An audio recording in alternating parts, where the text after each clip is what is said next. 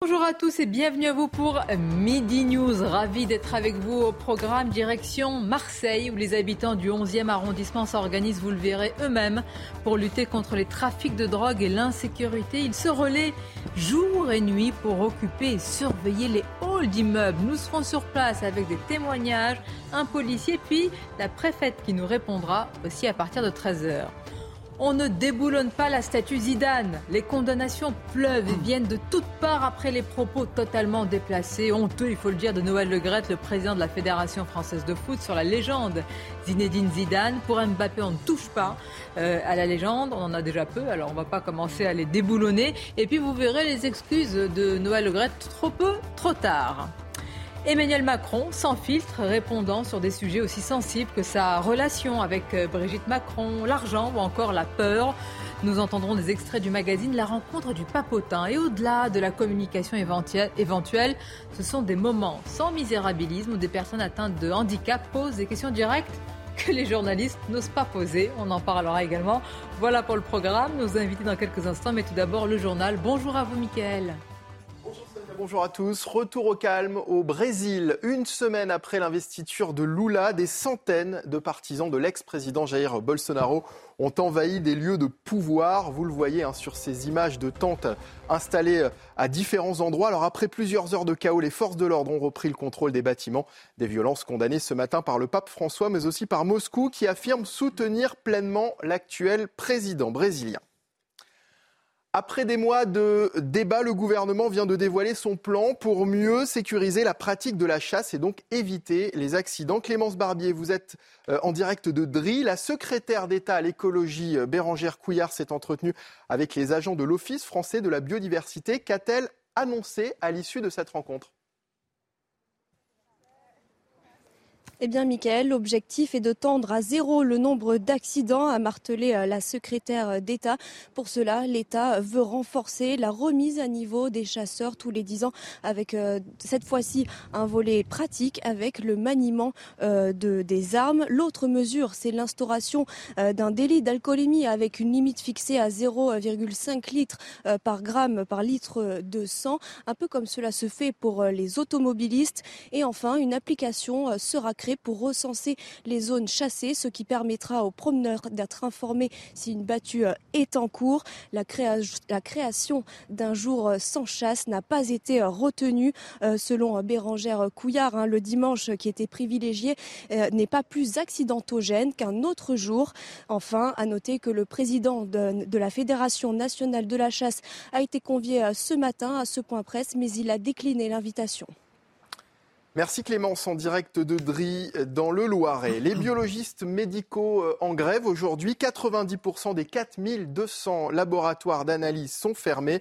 Seules les prescriptions urgentes sont traitées. Ils protestent contre les prélèvements financiers demandés aux laboratoires par le gouvernement. Cette grève pourrait durer jusqu'au 15 janvier. Écoutez les réactions des clients exaspérés interrogés ce matin. Je vais rien faire, hein. tant pis pour mon diabète. Je vais attendre 8 jours de plus. Espérons que la semaine prochaine, ça sera ouvert. Ça me met en colère, hein, évidemment. Euh, parce que je veux faire la prise de sang comme c'est urgent. Et je ne vais pas la faire. Je, vais chercher un autre, peut-être, un autre laboratoire ouvert. Deux ou trois jours, ça, va aller, mais une semaine, euh, c'est quand même euh, un peu long. Quoi. Voilà. Bon, je le comprends, mais à mon avis, c'est une semaine, c'est un peu long quand même. Ouverture cet après-midi à Paris du procès en appel du Mediator, près de deux ans après la condamnation des laboratoires Servier, accusés d'avoir causé la mort de centaines de patients. Le groupe avait écopé d'une amende de 2,7 millions d'euros pour tromperie aggravée, homicide et blessures involontaires. Les précisions de Noémie Schulz. C'est notamment parce que les laboratoires Servier n'avaient pas été condamnés pour escroquerie que le parquet de Paris avait décidé de faire appel du jugement rendu en mars 2021. Une décision du tribunal correctionnel qui avait également beaucoup déçu les 7500 parties civiles et puis aussi la pneumologue Irène Frachon. Vous vous souvenez d'elle C'est elle qui avait révélé l'ampleur du scandale euh, sanitaire. Elle avait d'ailleurs dénoncé des peines beaucoup trop modestes au regard de la responsabilité du laboratoire. Dans cette affaire, on le rappelle, il est reproché au laboratoire laboratoire Servier et à son ancien numéro 2, Jean-Philippe Seta, d'avoir maintenu sur le marché le Mediator, un antidiabétique euh, souvent prescrit comme, coupe-fin par les médecins, de l'avoir donc maintenu sur le marché, et ce, alors même qu'il disposait, à partir du milieu des années 90, de suffisamment d'éléments pour prendre conscience des risques mortels liés euh, au Mediator. Les débats qui s'ouvrent aujourd'hui vont durer euh, près de six mois. Ils auront lieu dans la salle des grands procès du Palais de justice de Paris, une salle qui a accueilli le procès des attentats du 13 novembre et de Nice, une salle donc très grande pour permettre à toutes les victimes qui le souhaiteraient de pouvoir y assister. Noël Legrette présente ses excuses à Zinedine Zidane. Hier, le président de la Fédération française de football s'en est pris violemment à l'ancienne star des Bleus. Interrogé sur d'éventuels contacts avec lui, Noël Legrette a déclaré Zinedine Zidane, je ne l'aurais même pas pris au téléphone. Des propos qu'il reconnaît maladroit. Sonia, voilà, c'est la fin de ce journal. C'est à vous pour Midi News. Et on va en parler évidemment de ces excuses. Trop peu, trop tard de Noël Legrette. Haro sur euh, Legrette. Alors là, les réactions viennent de partout. C'est une avalanche, un déluge pour ne pas toucher, gratigner à la statue Zinedine Zidane. Nous parlons de ce sujet et d'autres avec nos invités. Monsieur Philippe Doucet qui nous accompagne, merci d'être là. Bonjour Madame Sonia Maître Pierre Gentillet, merci également de votre présence. Arthur de Vatrigan, directeur de la rédaction de l'Incorrect dont je montre ici la une. Cinéma français, qu'as-tu fait de nos héros? Ben oui, mais Zinedine Zidane, c'est aussi un héros. C'est une icône. Une icône. Et qu'est-ce qu'on fait On ne les touche pas. Bah surtout le Grette, quoi. Bon, on va en parler. Ah, je vous sens, euh, hein Un peu énervé. Vous êtes sur le terrain, non, mais ça peut être une bonne occasion d'enfin débrancher euh, l'intouchable Le Grette. Bon. ça, mais pour l'heure, on va prendre la direction et on attend Eugénie Bastier en renfort à gauche près de vous. Euh, à gauche, Philippe Doucet. À gauche, je parle pas sûr. de votre. Oui, oui elle sera à ma droite. Oui. Direction Marseille. Marseille, quand des citoyens, des habitants sont obligés de faire la police, en réalité, il n'y a pas d'autre mot, de s'occuper eux-mêmes de leur propre sécurité, de la sécurité d'un quartier, c'est qu'il y a forcément un très gros problème avec notre contrat social. Imaginez des habitants de cette euh, cité HLM du 11e arrondissement de Marseille qui se relaient jour et nuit pour surveiller les halls d'immeubles contre évidemment l'installation des trafics et donc toute l'insécurité qui en découle. On voit tout ça avec Clément Barbier et Michael de Santos et vous réagissez juste après. Sur ces images, des dealers occupent l'entrée de la résidence des Campanules, une cité HLM du 11e arrondissement de Marseille. Mais les habitants ne tolèrent pas cette présence. Ils se relaient jour et nuit pour éviter de voir un trafic de drogue s'implanter dans leur immeuble. On est à peu près une quarantaine chaque, chaque jour. Chaque jour, on se relaie. Toutes les heures, il y a des hommes qui, euh, qui viennent en plus en renfort, et ce jusqu'à 2-3 heures du matin, pour euh, les dealers, pour euh, leur bloquer l'accès, pour pas qu'ils pénètrent dans notre bâtiment. Ces habitants, qui veulent rester anonymes, espèrent inciter d'autres cités marseillaises à se mobiliser. On est vraiment les premiers à, faire cette opération et on espère donner l'exemple dans d'autres cités. Si ça peut éradiquer les trafics de drogue. Euh. Vraiment une action coordonnée entre les services de l'État, la ville de Marseille, et c'est pas aux habitants de se défendre. Ils l'ont parfaitement fait de manière pacifiste et heureusement d'ailleurs. Mais euh, demain, il ne faudrait pas qu'il y ait un débordement.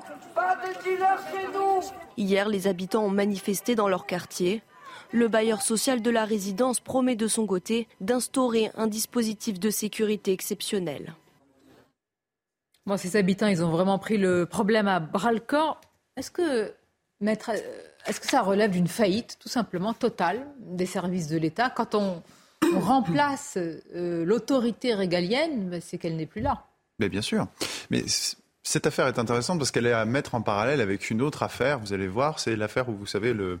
c'est un père de famille qui s'était fait justice lui-même. Alors pourquoi je fais le parallèle? Parce qu'en fait, on voit de plus en plus que l'État a des moments de défaillance. Et sur ces moments de défaillance, eh bien, écoutez, la nature a horreur du vide. Et ce qui se passe, c'est que ce sont les citoyens eux-mêmes qui essaye de refaire, cette, de se réapproprier cette mission régalienne qui est normalement la, première, c'est le maintien de la sécurité dans des quartiers qui sont des quartiers, on le sait, difficiles. Donc ici, ces habitants, eh ben, écoutez, ils se sont organisés. Ils sont courageux hein, et bah, courageuses. Ils sont courageux, d'autant que la Vous avez vu que les visages sont floutés, que les voix sont modifiées, vous comprenez C'est courageux, euh, effectivement, parce qu'il y a des risques de représailles. Et, et je voudrais aussi dire que la police, ils le savent, la police n'entre quasiment plus dans ces quartiers, et même quand elle y entre, même quand elle y entre, même quand elle arrête des dealers, même quand il y a des cas de flagrant délit, euh, les policiers revoient systématiquement, quelques semaines après, quelques mois après, les mêmes profils en liberté parce qu'il y a un problème au niveau de la justice, de la justice pénale, aussi de, de, la chaîne carcérale, bien, évidemment. Et, tout ça explique cette situation. J'ai lu certains papiers, Philippe Dusseux, où il était question de mobilisation citoyenne, comme si on se félicitait de ça. Mais on ne peut pas s'en féliciter, parce que c'est parce qu'il y a carence des services de l'État qu'il y a ce genre de mobilisation citoyenne, comme si bah. ça devait être la norme aujourd'hui dans les quartiers. Bah, tout le monde redécouvre, si besoin était, que le rôle de l'État, c'est d'éviter la loi de la jungle. Voilà. Donc on a un État qui protège les uns autres. Je rappelle d'ailleurs, on est un certain nombre à le dire au Parti socialiste, que euh, l'insécurité, c'est la première des inégalités. Parce que là, on est à Marseille, on n'est pas à Neuilly où il y a trois vigiques, un code, une concierge, euh, ça. Là, les gens, ils sont directement. Et donc, c'est dans les quartiers populaires de Marseille, de plein d'autres villes d'ailleurs. Et donc, les ah. citoyens aujourd'hui, finalement, font leur propre police parce que l'État n'est plus là. Ils essayent de réguler une espèce de. Vous dites le PS. Peu, peu, importe le PS, la droite, quel que soit le parti, mais ils n'ont plus du tout. Pardonnez-moi, je ne veux pas parler en leur nom, mais là, c'est euh, une rupture de confiance et même du contrat social. Ça fait des années qu'on leur fait les promesses. L'État protège. Si l'État, c'est qui L'État, c'est pas, gazeux, l'État. C'est une longue histoire. Des hein, femmes et des hommes. L'État a le monopole de la violence pour éviter euh, les guerres euh, internes et ça. Donc c'est ce contrôle-là. Et là, finalement, on se retrouve dans une guerre pacifique d'une certaine façon, côté des habitants, pas côté des dealers, où finalement ils sont obligés de contrôler leur territoire en, occupant leur hall pour pouvoir rentrer chez eux tranquillement. Et vous voyez d'ailleurs que très souvent les femmes sont à la pointe de ce combat. Et donc on voit bien là-dedans, contrairement à ce qu'avait dit Gérald Darmanin, on allait casser tous les points de deal, ben on voit que c'est pas le cas. Parce que là, Marseille, je sais pas, on en est, à, l'épisode 4753 de l'épisode de la guerre euh, de la sécurité. Est-ce que c'est la majorité silencieuse, comme on l'appelle souvent, qui, ok, vous vous occupez plus de nous, vous nous avez fait des promesses depuis des années auxquelles on ne croit pas, eh bien on s'occupe de nous-mêmes. En fait, on appelle ça une mobilisation, mais le vrai nom c'est une milice. Ça s'appelle une milice de la défense. Et on ne veut pas employer ce mot-là parce que ça fait peur, mais sauf que ce mot-là révèle en fait l'état de, la de défaillance. Euh, le, justement, ce monopole de la violence légitime qui est délégué par le citoyen à l'État, bah, plus de confiance, il reprend ce monopole. Sauf que là, on est sur quelque chose de pacifique, on fait des tournées, on empêche. Mais le risque, c'est que on sait très bien qu'on va parvenir à l'état de nature, la civilisation est trop ancrée pour euh, qu'on vienne à l'état de nature. Donc, qu'est-ce qui va se passer? On va avoir des propositions de, de, de groupes, de communautés, d'associations qui vont proposer d'assurer la sécurité. Ça s'appelle l'État mafieux. Ça, ça se passe toujours de la même manière. Quand l'État n'est plus là, qui délègue la sécurité Le plus fort? Donc, on se soumet au plus fort, mmh. mais c'est plus vraiment la loi de la jungle, parce qu'en fait, ça reste en fait une structure qui vous garantit la, la, sécurité en échange de quelque chose. On, dit, ça, le drame. on dit que ces habitants euh, hum, comment dire, remplissent le rôle de la police comme si la police ne remplissait pas son rôle. C'est pas du tout ce que l'on dit. C'est qu'à un moment, à force d'être partout et d'avoir différentes missions, il n'est plus possible de tout assurer à la fois. Nous sommes en direct avec Bruno Bartocchetti, qui est secrétaire national unité SGP de la région euh, Sud. Comment vous, vous appelez, Monsieur Bartocchetti, vous-même une telle euh, mobilisation? Milice citoyenne? Alors le mot, milice me, me, gêne un petit peu, mais j'espère qu'on n'en arrivera pas là. Euh, on peut euh, malheureusement le regretter, hein, parce que c'est dangereux pour ces citoyens de s'exprimer ainsi, mais on peut aussi les comprendre.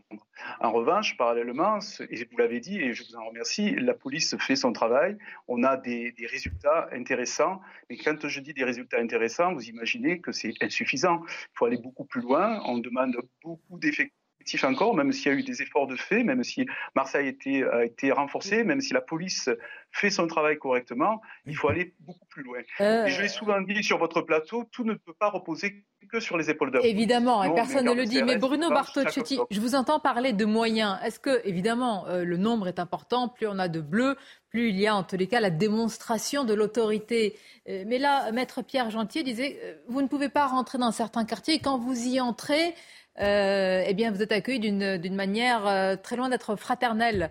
Euh, est-ce que vous confirmez cela? Est-ce que pour ces quartiers-là, eh bien, tout simplement, ils sont abandonnés et certains des habitants subissent la double peine?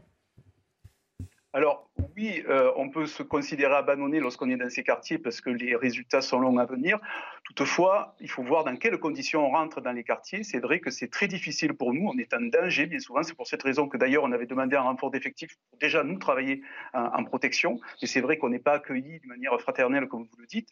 Je crois que ce qui est important en plus pour lutter contre le, trafic de, de stupéfiants, c'est bien sûr de démanteler les points de deal, mais c'est aussi de donner des moyens sur du long terme. Et quand je parle du long terme, alors c'est les moyens qu'on doit donner euh, aux enquêteurs parce qu'on doit travailler sur, vraiment sur six mois, un an pour faire tomber un véritable réseau et pour pouvoir bien ficeler un dossier procédural propre afin que la justice, elle, puisse prendre en main et mhm. sanctionner sévèrement. Donc, tout est une chaîne finalement de travail. J'insiste bien sur le long terme parce que euh, mettre, euh, voilà, on va aller mettre quatre quarts de CRS, ils vont, ils vont, ils vont bien sûr euh, rassurer les, les, citoyens pendant quelques mois, mais ce sera insuffisant. Et c'est ce qu'on peut reprocher sur ces 40 années de politique, c'est d'avoir travaillé sur du court terme pour des raisons électorales. C'est ça le problème. Il faut avoir ce courage politique de dire, eh bien écoutez, mon prochain euh, remplaçant, que l'on soit député, maire ou qui vous voulez, euh, bien pour pouvoir récolter les fruits de mon travail. Malheureusement, on récolte pour l'instant le fruit d'un travail par le passé. Je ne vais pas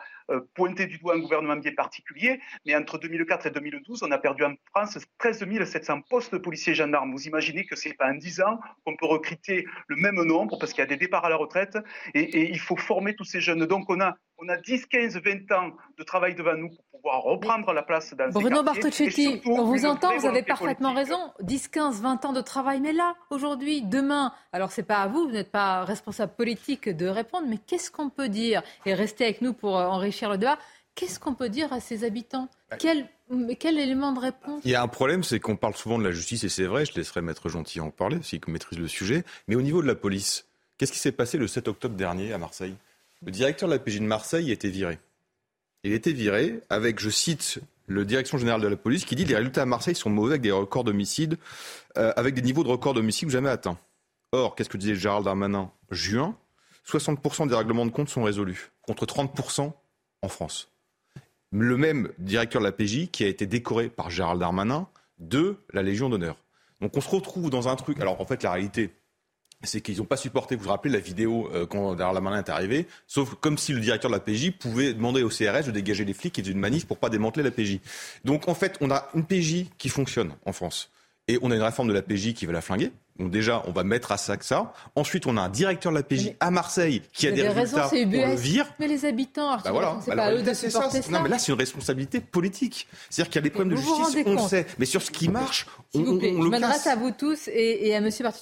Bartocchetti, que nous avons donc des citoyens, des habitants, dont le, on est à Marseille, dont le visage est flouté, dont les voix sont déformées parce qu'ils occupent des halls d'immeubles pour ne pas que les trafiquants les dérangent et que l'insécurité prospère. Mais dire qu'il euh, y en a pour 10 à 15 ans euh, devant, on sait bien qu'il euh, y a eu un certain nombre de policiers, notamment sous Nicolas Sarkozy, qui ont été, qui ont été sortis dans une réforme. Il y a eu 10 000 postes de policiers supprimés, que c'est compliqué d'aider par la retraite et de ça. Mais enfin, on voit aussi derrière, un, pour les citoyens, c'est inentendable parce que leur problème, il est au quotidien et ça pourrit la vie. Quand vous avez des dealers, vous avez une insécurité quotidienne au pied de chez vous, voire dans les appartements, puisque ça sert aussi de de lieu de stockage de la drogue. Donc, je veux dire, vous avez le, dealer face à vous. Donc ça, c'est insupportable. Par ailleurs, il y a aussi des choses sur la carte de la police nationale. Où sont les forces de police? Euh, euh, Combien il y a de policiers qui sont dans la logique administrative? Parce que les policiers, il y en a quand même au cours des années. Il y en a eu qui ont été recrutés. Oui, mais vous l'avez entendu, Philippe. Oui, on ne va pas mettre des bleus 24 sur 24 euh, dans les, je veux dire, au pied de chaque euh, immeuble. Pour... Euh, bah, mais là, on est en train, de, là, on en train Vous en aurez beaucoup, hein, parce que ça clignote rouge dans là, toute la carte. Là, on casse la PJ qui justement travaille en amont sur les réseaux. Oui, non mais, non, mais il y a deux on est en train de le casser. Il y a deux choses. Démanteler un réseau de drogue, ça prend du temps. bah oui, mais assurer une sécurité au quotidien. C'est les deux. Euh, euh c'est le minimum qu'on doit aux habitants euh, de, de, ce pays. Écoutons une autre réaction que vous allez euh, mettre prendre la parole. Écoutons-le. Ben, la manifestation, elle avait euh, pour quel but de, ben, de se faire entendre déjà pour un, dans un premier temps pour se faire entendre dans les médias, au sein de de sensibiliser tout le monde, de vraiment d'avertir euh, tous les locataires, parce qu'il y en avait qui ne savaient pas ce qui se passait. Et d'essayer vraiment de faire un comité de force, quoi, parce que le proverbe dit l'union fait la force et on compte vraiment bien faire la force. On est vraiment les premiers à, faire cette opération et on espère euh, donner l'exemple dans d'autres cités.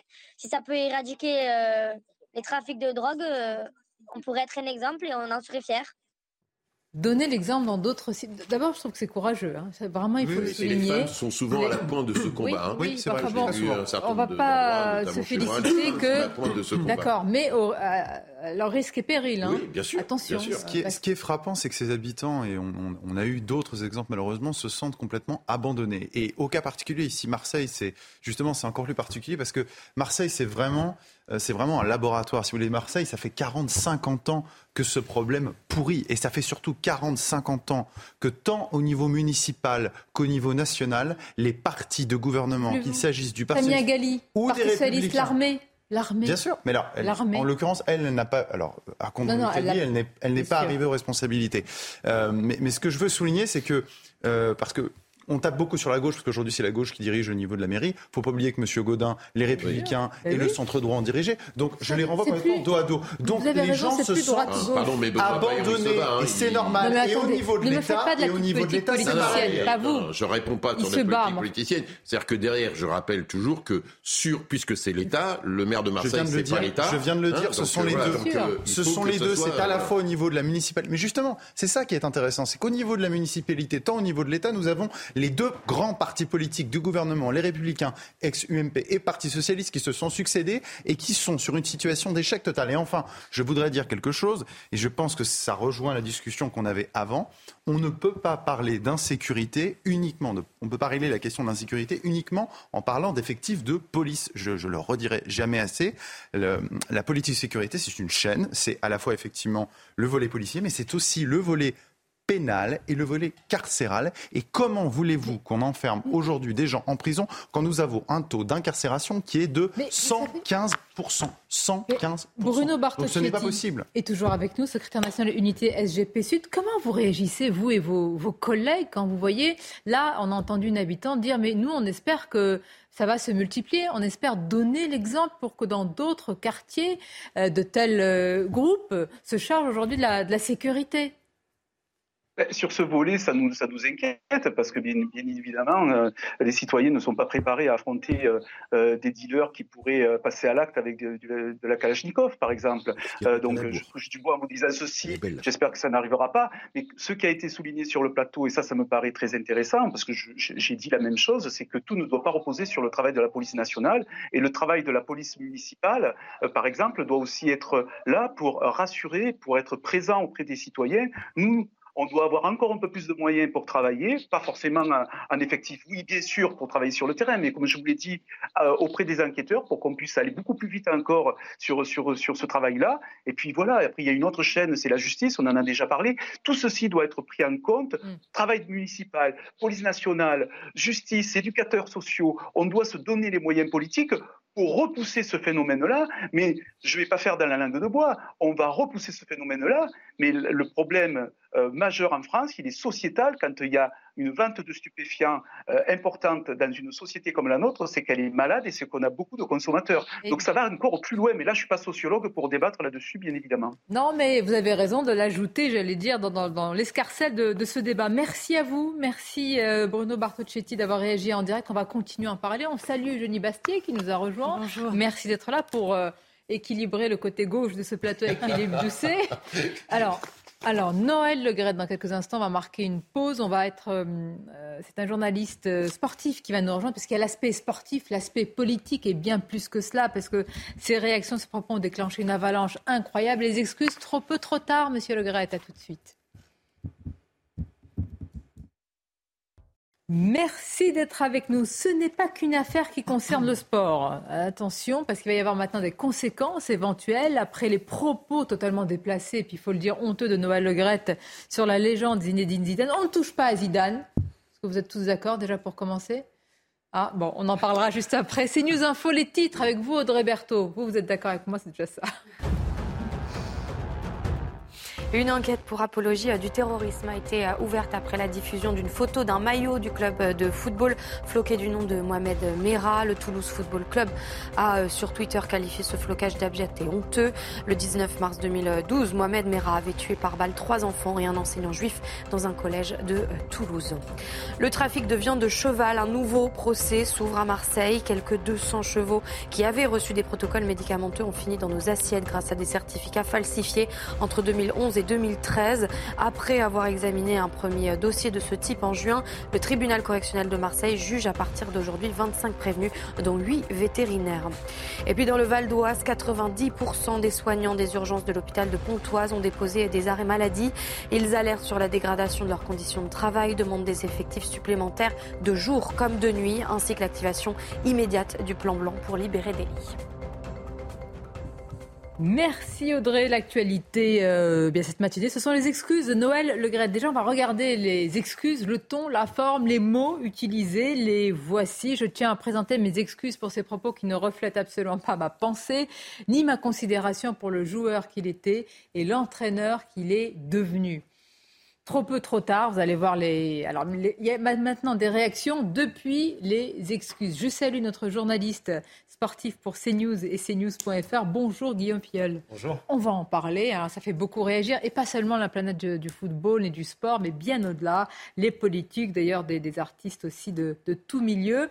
Euh, est-ce que vous pouvez nous rappeler quand même l'étincelle qui a mis vraiment le feu aux poudres? Oui, ça, donc c'était hier soir, hein, une interview euh, de Noël Le Grette euh, chez nos confrères de, RMC, une interview qui a été programmée un peu à la dernière minute, hein, qui faisait suite un peu à la prolongation de Didier Deschamps à la tête euh, de l'équipe de France jusqu'en 2026. Et là, il s'est complètement lâché avec des propos honteux sur, sur Zinedine Zidane. Lorsque le journaliste lui a demandé hein, si ça ne lui ferait pas un peu mal au cœur de voir Zinedine Zidane entraîner une équipe comme le, Brésil. Et là, il a répondu un peu comme s'il était dans son canapé. J'en ai rien à secouer, il peut aller où il veut. Enfin, c'est quand même des propos assez graves et, et intolérable de la part d'un président de, fédération telle que la Fédération française de football. mais c'est un récidiviste, on va continuer à, en parler. Ce que je disais, euh, Arthur de Fatorigan, ça devient euh, politique parce que ce sont des rôles politiques. Un président de la Fédération française de foot, ce n'est pas n'importe quel rôle, ce n'est pas n'importe quel statut euh, également. Alors vous, vous pensez que son... Son casier est chargé, si je puis dire? Ah bah son casier est bien chargé. Le problème de Noël Legrette, c'est qu'on sait qu'il faut jamais lui donner une interview après 13 heures. C'est euh, tout le monde le sait, c'est une autorité publique. Vous allez mettre une cigarette à côté de lui, euh, tout explose quoi. Il est, euh, il est, bon, il est complètement rempli. Non mais c'est le monde l'a dit. Il est rempli de champagne à partir de 13 h Et ça, son surnom dans la fédération française de foot, à la fédération française de foot, c'est j'en ai rien à foutre. Et en fait, vous avez le mélange de la toute puissance de Le Gret avec une, un système de la fédération française qui, qui règne comme une mafia, avec un pognon de dingue qui circule, qui est une délégation de service public, mais qui en fait dépend de la FIFA la FIFA, la fédération, en gros, l'Agence mondiale du foot. Et le problème, c'est que la FIFA a dit si les politiques interviennent dans la fédération France, dans une des fédérations françaises, je peux exclure une fédé d'une Coupe du Monde, par exemple. Donc c'est compliqué. Par contre, ce qui est intéressant, c'est que là, vous avez la réaction de la ministre.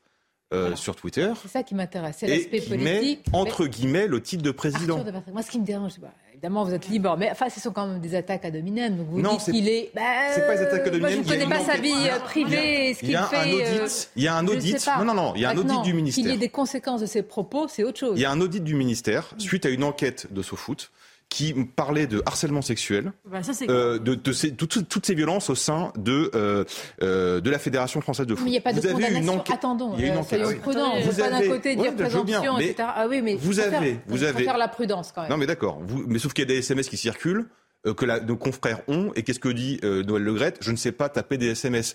Tout le, monde, tout le monde le voit dans les tribunes en train de taper sur son téléphone. il fait quoi? Il joue à Candy Crush? C'est une blague. D'accord.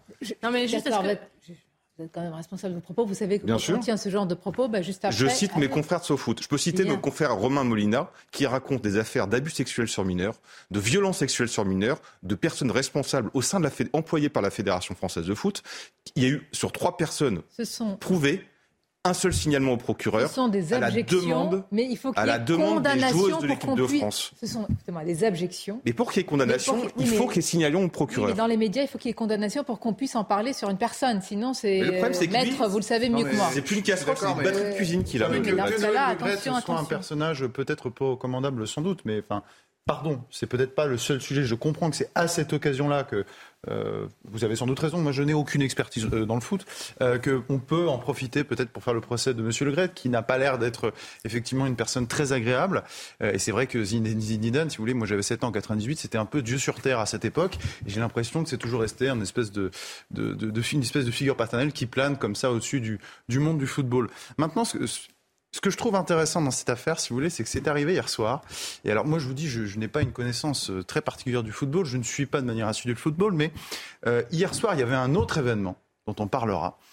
Et, je trouve que ça dit beaucoup de l'époque. C'est-à-dire que hier soir, il y a eu effectivement les propos de Noël Le. Et il y a eu aussi euh, ce que certains au départ ont appelé, on n'en parle plus, une tentative de coup d'État au Brésil. Vous voyez, ça dit beaucoup de l'époque. Ça dit beaucoup de l'époque. Et... Tentative, ce n'est plus le cas aujourd'hui. Non, alors là. Mais non, mais ce que je veux dire, pas vous dire de salle, de ambiances, mais, mais, quand même. Non, ce que je veux vous dire, mon, propos, c'est de dire que aujourd'hui, une petite bisbille footballistique fait beaucoup plus de bruit et fait beaucoup plus réagir que euh, ce qui s'est passé Est-ce que nous allons en parler force au Brésil. Non mais bien sûr, mais ce que je veux dire c'est que les gens en parlaient beaucoup plus.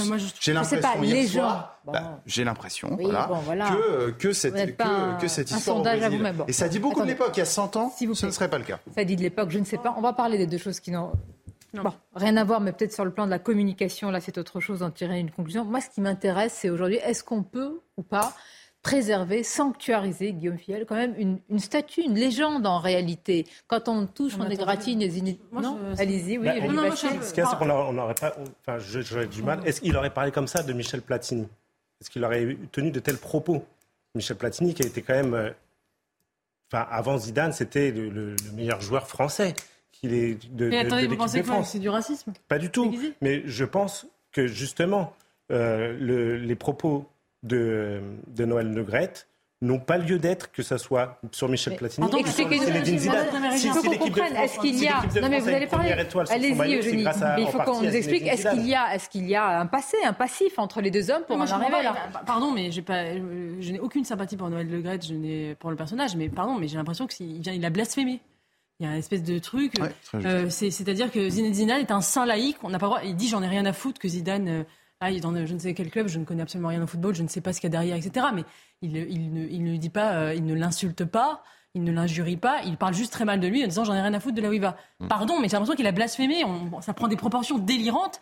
Et arrêtons avec cette sanctuarisation des footballeurs aussi. Enfin, ça va. mais les euh, non plus. Euh, je suis désolé, Zidane n'est pas Dieu sur terre, ce n'est pas un saint laïque. Là, c'est pas Dieu sur terre, mais c'est une référence. C'est une. Le droit de critiquer Zidane. Je ne justifie pas ses propos, mais. Cette phrase. Regardez la réaction de Kylian Mbappé. Je trouve qu'elle dit tout, parce qu'en quelques lignes, il a résumé. Regardez. raison, mais. Mais il y a un passif avec Mbappé aussi. Décidément. Regardons la réaction. Zidane, c'est la France. On manque pas de respect à la légende comme ça. Non mais, ah, personne n'est à l'abri de, la critique. personne, non mais personne n'est à l'abri de la critique. C'est juste que cette, critique est mal formulée. D'accord, non mais plusieurs choses. Euh, Mbappé, c'est en train aussi de devenir une icône. Quand il s'est marré, quand son l'entraîneur a parlé du PSG de Charaval, il s'est fait quand même déchirer. Euh, il est revenu en arrière parce que quand il se marre par rapport à la question des avions, euh, tout le monde a bien vu que même l'icône Mbappé est quand même redescendu de deux marches. Là, la question de Zinedine Zidane, c'est aussi une icône parce que la Coupe du Monde 98, c'est une immense fierté nationale. Euh, on aime, on n'aime pas le football, mais c'est quand même une fierté nationale par rapport à ça. Et le sujet de Noël Le par rapport à ça, c'est que c'est une couche de plus dans son dossier. Parce qu'il y a la question du harcèlement qui est en train de monter, il y a la question du pilotage de la Fédération française de football. J'entends les explications, mais quand vous vous dites, mais la ministre aujourd'hui, vous seriez dans une entreprise, le PDG, il débarque le président de la Fédération française de football. Il le débarque là aujourd'hui, elle met peut-être des guillemets, mais elle a cette difficulté là-dessus. Il y a un dossier, il y a une enquête, enfin, faut quand même voir la, taille du dossier. Ce monsieur, il a 81 ans, et en fait, derrière ça, il y a d'un côté peut-être Zidane qu'on peut critiquer, on peut être en désaccord avec ses choix ou ses non-choix. Euh, on peut même le critiquer, et d'ailleurs il a été mine de rien sur l'histoire du Qatar. Trop c'est trop venant de Noël Le Gret. c'est que le, verre il déborde, il déborde du mode de fonctionnement. Attendez, attendez, attendez, s'il vous plaît, je voudrais avoir les tenants et les aboutissants parce qu'on euh, pourquoi pas le café du commerce, allez-y.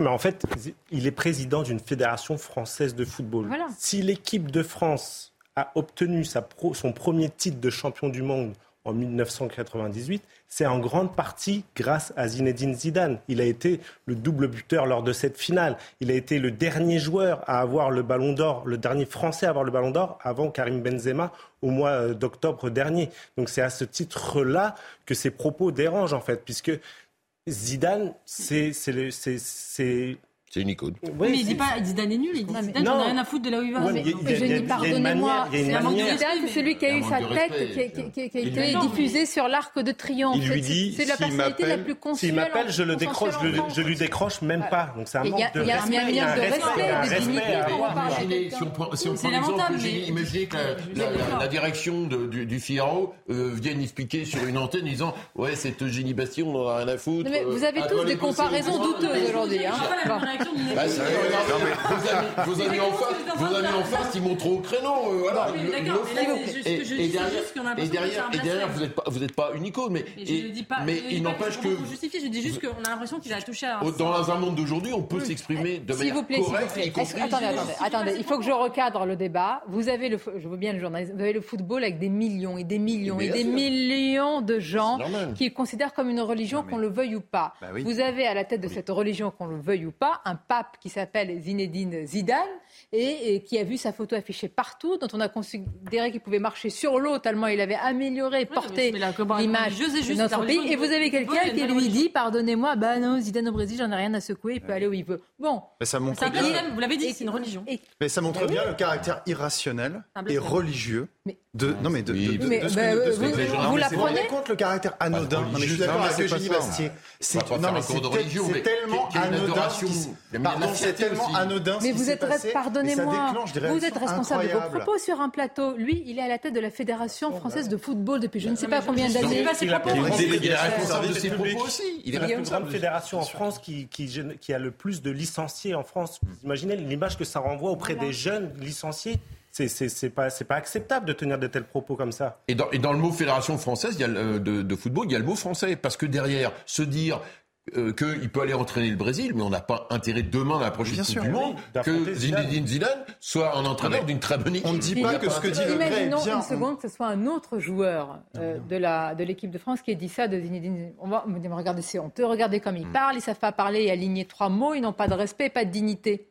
Bah donc ça vaut aussi, Franchement, est-ce qu'on ne l'aurait pas dit? Donc... Ça encore plus pour Noël Le sachant quand même, derrière, je suis pas un spécialiste de Noël Le comme, comme euh, notre ami de, de l'incorrect, mais, euh, mais derrière, le dossier, y compris sur le du harcèlement, enfin, c'est des dossiers qui deviennent être très lourds. Et là, on peut contester, se dire, d'un côté, il parle mal de, de, de, de Zinedine, ça fait un boss. Par contre, c'est vrai que ça a moins fait le boss sur les questions euh, de harcèlement au sein de la Fédération française de football. Les réactions de la ministre. On peut être choqué de ce point de vue-là. Les déclarations, oui, mais je rappelle pour tout homme, toute femme, la présomption d'innocence. On ne peut pas sur un plateau juger en disant il y a ça, donc on le renvoie. Je, dis que le débat, il y a des preuves euh, sur Noël Le Gret. Mais vous vous rendez compte, on est en train de faire le procès de Noël Le Gret sur quelque chose qui n'a pas de rapport. Non, mais si, en fait, c'est un rapport. Attends, attends, moi, ce qui m'intéresse, et les conséquences politiques. Voici ce que dit la ministre. Déclaration à nouveau hors sol, avec un en prime, cette fois, un manque de respect honteux qui nous heurte tous à une légende du foot et du sport. Un président, entre guillemets, de la première fédération sportive de France ne devrait pas dire ça, des excuses. Bah, qu'elle le sorte. Qu'elle le... Elle peut pas le bah, sortir. Oui, c'est compliqué. Pourquoi, pourquoi c'est compliqué, Guillaume bah, Il n'y a que lui qui peut, euh, qui peut décider de partir, en fait. Et la FIFA qui peut le. Euh, voilà, la FIFA, que, et le COMEX, il peut le voilà, Après, tout dépend effectivement la suite euh, des affaires dont. Mm. Que vous voulez dire donc que l'État, enfin l'État, oui, ne peut pas intervenir. surtout, bah, pour, pour, pour des propos tels que, que cela, il, enfin, comme le disait aussi Eugénie. Il, Ce serait incroyable qu'il soit obligé de démissionner. Il n'y a pas eu d'insultes, etc. Après, pour, autre les, chose, oui. Pour les affaires citées par, par les, affaires citées par Arthur, effectivement, euh, ça peut, ça peut conditionner un peu son, son avenir. D'ailleurs, hasard du calendrier ou pas, il sera entendu demain sur, euh, sur ces affaires. Et, il va devoir euh, s'expliquer. Parce que ce qui est intéressant sur la réaction, évidemment qu'on peut critiquer une icône. Évidemment que si euh, ça fait un scandale d'État juste pour cette phrase, c'est grotesque. Mais ce qui est intéressant, c'est qui réagit Mbappé et la ministre. C'est deux personnes qui sont en conflit avec Noël Le Gret. Il y a tout le monde euh, du, football. Il y a, le premier à avoir réagi, c'est Mbappé. Vous savez pourquoi? Rappelez-vous en 2020, Mbappé. La tête de. bien sûr, Mbappé, il a raté son penalty. On se rappelle de la finale de l'Euro.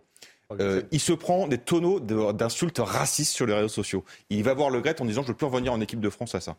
À la suite de ce rendez-vous-là, Le Gret va sur le, fait une interview dans GD, il dit euh, Mbappé veut plus revenir en équipe de France parce qu'il a raté son penalty. Voilà, c'est quelqu'un de la Fédération française qui dit ça. Donc Mbappé, en fait, il a, le, il a Noël Le Gret dans le, dans, dans le Mais le problème, c'est qu'en fait, encore une fois, c'est une toute-puissance vous avez une fédération française qui, qui s'est fait, euh, Le, le Gret l'a approprié, et avec des champs aussi. Et vous avez un ah, conflit. Alors, alors là, ce serait intéressant de voir la réaction, parce que Guillaume Fial, là je parle sur votre contrôle, il n'y a pas de réaction encore de Didier Deschamps. Non, mais il n'y a non seulement pas de réaction de Didier Deschamps, mais il n'y a pas eu de réaction, de réaction, des autres joueurs de l'équipe de France. Il n'y a que Kylian Mbappé qui s'est exprimé sur, euh, sur ces déclarations. Et c'est ce que disait aussi euh, Arthur. Donc il y a eu le problème des, des pénal, de ce penalty, mais il y a aussi euh, eu les droits à l'image qu'il avait refusé. Et Kylian Mbappé a participé à une euh, opération marketing de l'équipe de France et la, qui avait obligé la fédération française à plier sur ce sur ce dossier. alors bon, on peut critiquer ou émettre des choses, mais le dire avec respect. Mais c'est vrai que de telles excuses, ça arrive trop peu trop tard. quand on voit une avalanche, vous arrivez dessus, vous dites mon Dieu, comment je vais faire pour me maintenir? Bah, Vous dites excusez-moi, j'ai pas dit ce que je voulais dire, je ne l'ai pas pensé, alors que vous l'avez dit dans un moment. Euh, euh, bah, il n'y avait plus de voyelles quand il parlait, donc euh, il était en liberté totale. Est-ce qu'il y a encore aujourd'hui des gens qui sont entre guillemets intouchables? C'est-à-dire que quand vous êtes gratigné, vous critiquez, eh bien, vous avez ainsi une avalanche plutôt consensuelle en disant mais non, vous ne pouvez pas, c'est ce qui nous reste, c'est ce qui nous rassemble. Mbappé. Mbappé, il a dans le foot. Donc dans le foot. Quand, quand, il, quand il se bidonne quand, sur l'histoire du char à voile, derrière, il peut être une icône suivie ah, par tout le monde. Il s'est quand même fait critiquer. Oui, parce qu'il y a les deux versants, évidemment.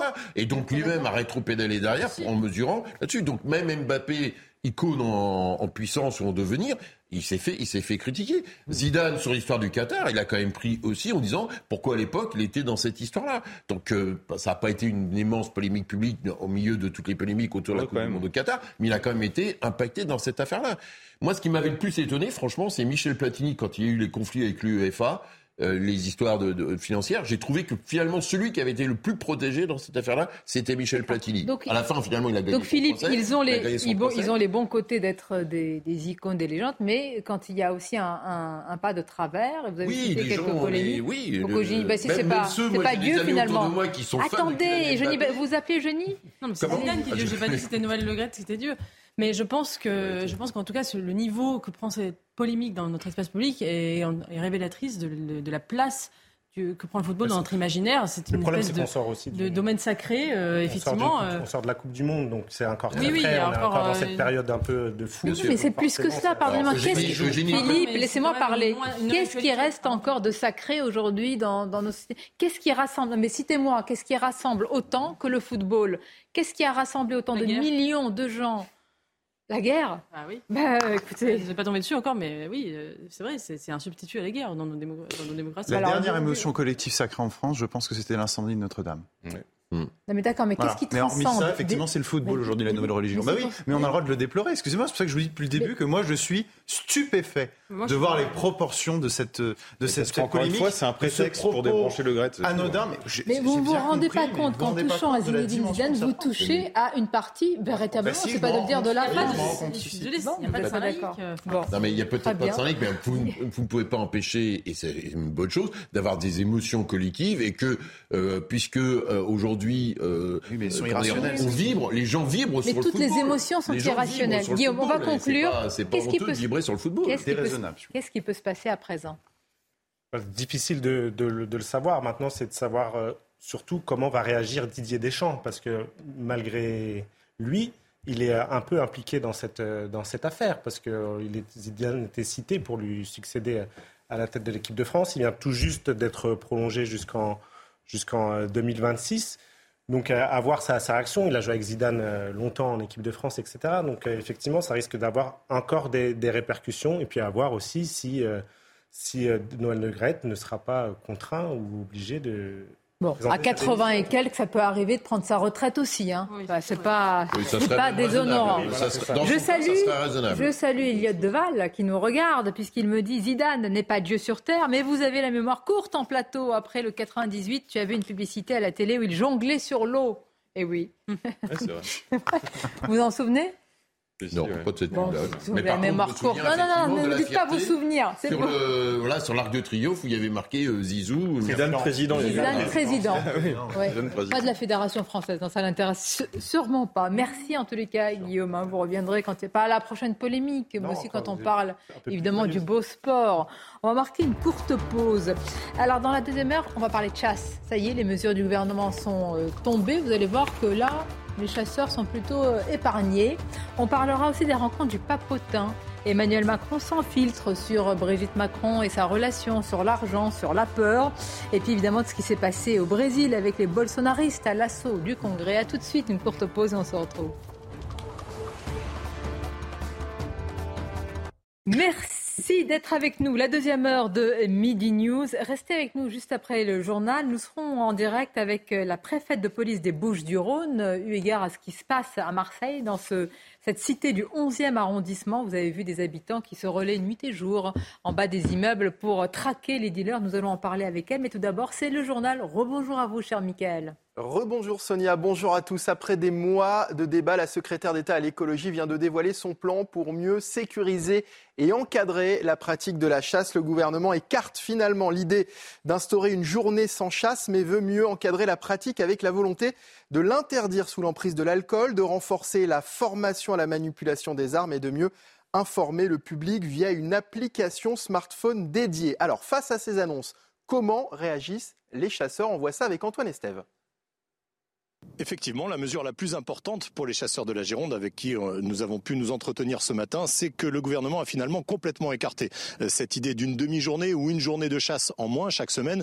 Pourquoi pas le dimanche? C'est ce qu'avaient euh, évoqué de nombreux politiques la semaine dernière. Le gouvernement veut cependant beaucoup mieux encadrer la pratique de la chasse, notamment en matière d'alcool ou de drogue. Une contravention devrait être bientôt créée pour sanctionner l'acte de chasse sous l'emprise d'alcool ou encore de stupéfiants. Le problème, c'est que cette mesure sera très compliquée à mettre en place. Pourquoi? Tout simplement parce qu'ici, par exemple, dans le sud-ouest, la chasse se fait à 90% sur le domaine privé. Il faudra donc une dérogation pour que les gendarmes, les policiers ou encore les gardes-chasse puissent intervenir et venir contrôler l'alcoolémie des chasseurs sur le domaine privé. Je vous propose d'écouter Henri Sabaro, le président de la Fédération girondine de la chasse, ce matin au micro de Jérôme Rampenou. Jusqu'où euh, va-t-on dans le contrôle sur le domaine privé?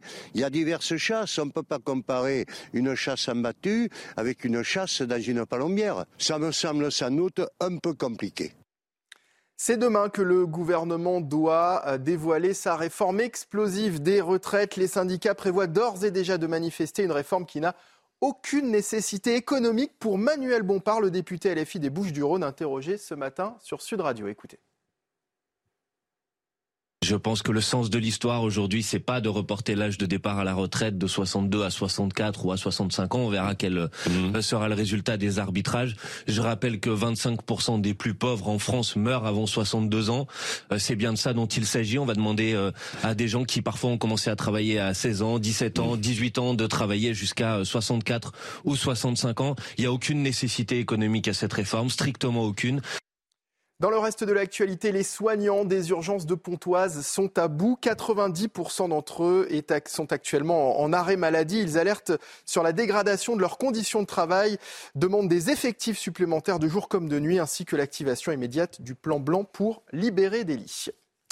La polémique autour des révélations du prince Harry se poursuit. En interview à la télévision hier pour la promotion de son livre Le suppléant, le fils du roi Charles III assure que ses mémoires sont nécessaires et qu'il n'a aucune intention de blesser la famille royale britannique. Et puis Noël Legrette présente ses excuses à Zinedine Zidane. Hier, le président de la Fédération française de football s'en est pris violemment à l'ancienne star des Bleus. Interrogé sur d'éventuels contacts avec lui, Noël Legrette a déclaré Zinedine Zidane, je ne l'aurais même pas pris au téléphone, des propos qu'il reconnaît maladroits. On passe au sport avec du tennis et le début des qualifications pour l'Open d'Australie. Cette année, les hommes n'ont pas fini de bouger. Votre programme sport avec Newman.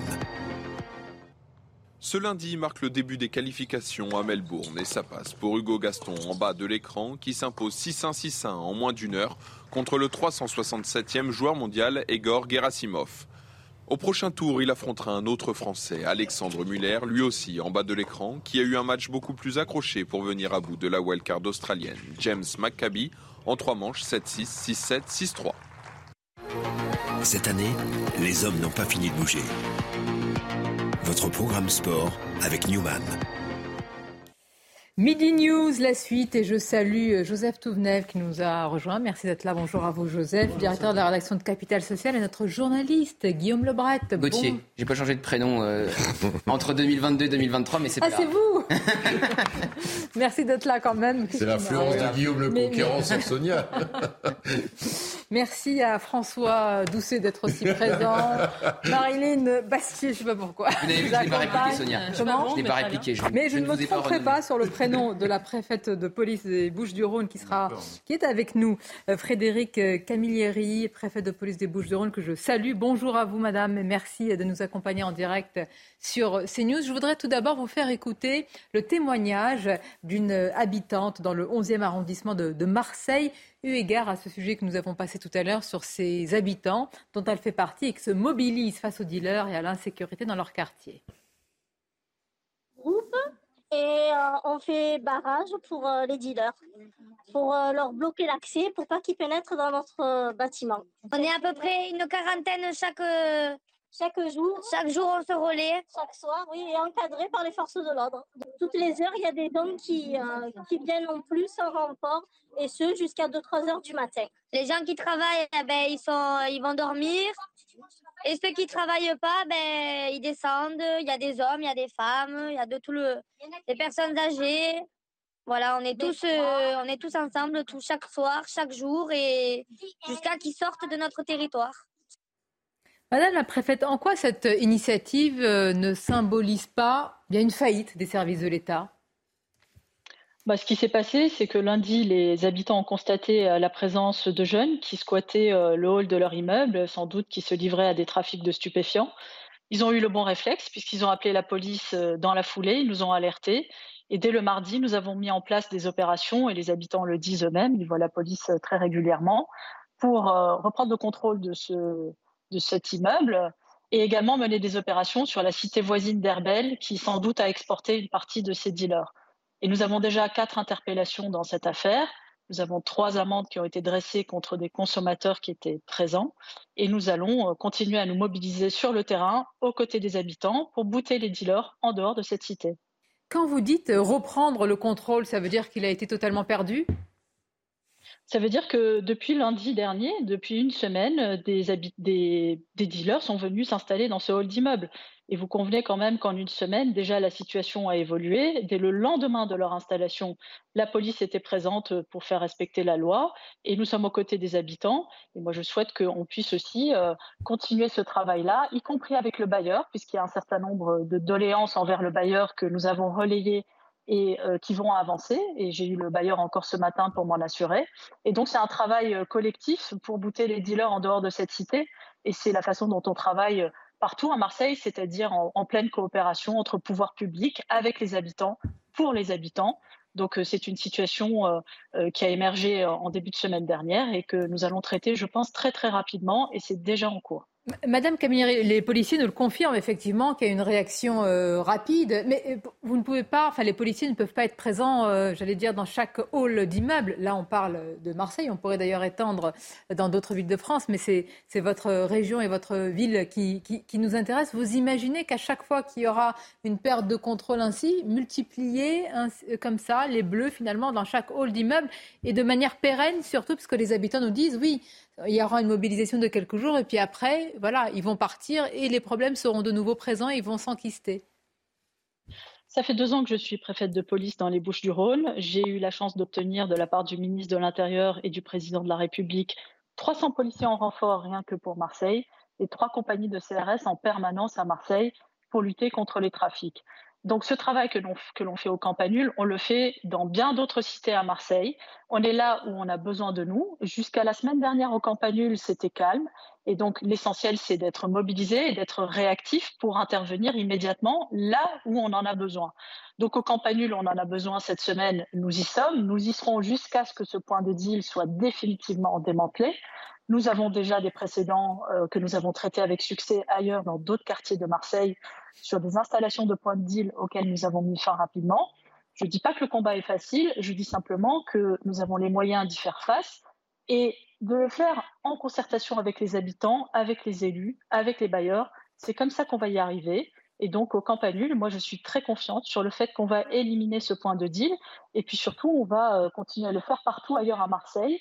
Il y a des situations qui sont plus compliquées qu'au Campanule à Marseille, avec des points de deal mmh. enquistés depuis euh, plus longtemps. Donc, c'est un peu plus compliqué, j'en pour, pour finir, coopération également avec la justice. Vous nous précisez quatre euh, interpellations et, et, vous le savez mieux que moi, c'est ce que rapportent souvent les, les, les policiers. Quatre interpellations pour quelle peine? Pour que les policiers voient de nouveau ces mêmes euh, délinquants revenir et souvent au même endroit alors que vous parlez, et certainement avec beaucoup de, euh, évidemment de motivation d'éliminer ces points de deal Je vous confirme qu'on est tous très motivés et très engagés et nous croyons à ce combat et la justice est avec nous dans ce combat. Alors la peine est individualisée dans notre pays, je pense que c'est heureux. Donc euh, il n'y a pas de peine absolue pour les dealers. Simplement, il y a des audiences de comparution immédiates tous les jours, avec tous les jours des sanctions qui sont prononcées en fonction du casier des personnes. Euh, et nous, ce que l'on constate, c'est que notre travail de pilonnage de ces points de deal et la réponse judiciaire fait qu'il y a un très grand turnover dans, dans la main-d'œuvre, si j'ose dire, sur ces points de deal, avec euh, des gens qui ne restent pas très très longtemps sur ces points de deal à Marseille parce que la justice euh, s'en charge euh, après les interpellations policières. Donc c'est un combat de longue haleine que nous menons, je vous le confirme, avec beaucoup de détermination merci d'avoir répondu à nos questions, Frédéric euh, Camilleri, préfète euh, de police des, Bouches-du-Rhône. C'est important d'écouter les différentes parties. On avait un syndicat de police, on a euh, la, préfète. Maître Pierre Gentier, vous, vous disiez à l'inverse, finalement, que la justice ben, ne va pas et ne renforce pas le travail de la police sur, sur le terrain. En tous les cas, pour le moment, c'est un petit peu ce que ressentent les, habitants. oui, bon, on va voir non, mais je ne vais pas parler derrière la préfète. Elle a avancé son point de vue. Je, je pense qu'il y a d'autres points de vue avancés, notamment sur le. Elle idéalise un peu le rôle de la justice. Très bien. Alors, Emmanuel Macron sans filtre, qui répond sur des sujets aussi divers et sensibles que sa relation avec Brigitte Macron, l'argent ou encore la peur. Nous allons dans quelques instants voir des extraits du magazine Les Rencontres du Papotin, diffusé sur France 2. Alors le principe de l'émission, je ne sais pas, est-ce que vous avez déjà vu l'émission avant celle d'Emmanuel Macron non. autour de cette Moi j'avais vu celle avec euh, Gilles Lelouch, l'acteur ah. Gilles Lelouch. Très bien, donc vous pouvez nous résumer le principe. En fait, vous avez un invité, une batterie de questions, une assistante, on va dire, composée d'une cinquantaine de personnes de tous âges porteurs de, troubles, généralement de, troubles liés à autistiques, exactement, à des degrés divers. Et puis vous avez souvent Gilles Lelouch, vous avez, je crois, Julien Doré, je crois Camille Coutin aussi. Donc c'est le même principe pour chaque invité, y compris pour le président de la République. Euh, Exactement, c'est réalisé de la même manière. Il, est euh, le président, comme les acteurs avant lui, au milieu de ces euh, journalistes autistes qui avaient euh, déjà interviewé, mais pour leur magazine, euh, Jacques Chirac quand il était président en 2002, donc juste avant la fin de son dernier mandat, et Nicolas Sarkozy une fois qu'il n'était plus président pour le coup. Bon, on va écouter un premier extrait qui a fait beaucoup réagir. On va en écouter d'autres. Celui-ci, c'est sur la relation entre Brigitte et Emmanuel Macron. Le président est interrogé via une question, franchement, directe. Ah oui. Il est le président, il doit montrer l'exemple et ne pas se marier avec sa prof. Quand tu es amoureux, tu, tu choisis pas? C'est pas bien, tu crois? C'est pas facile.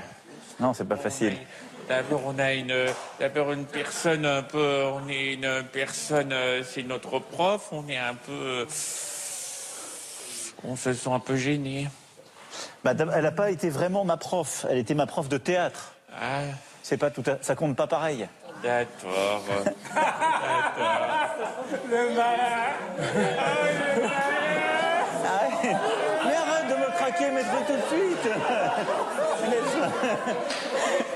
Donc.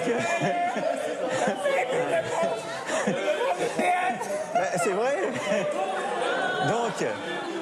Donc c'est pas, tu vois, c'est pas comme la prof de maths ou de. J'essaie de négocier, tu vois. Avant d'avoir vos avis respectifs.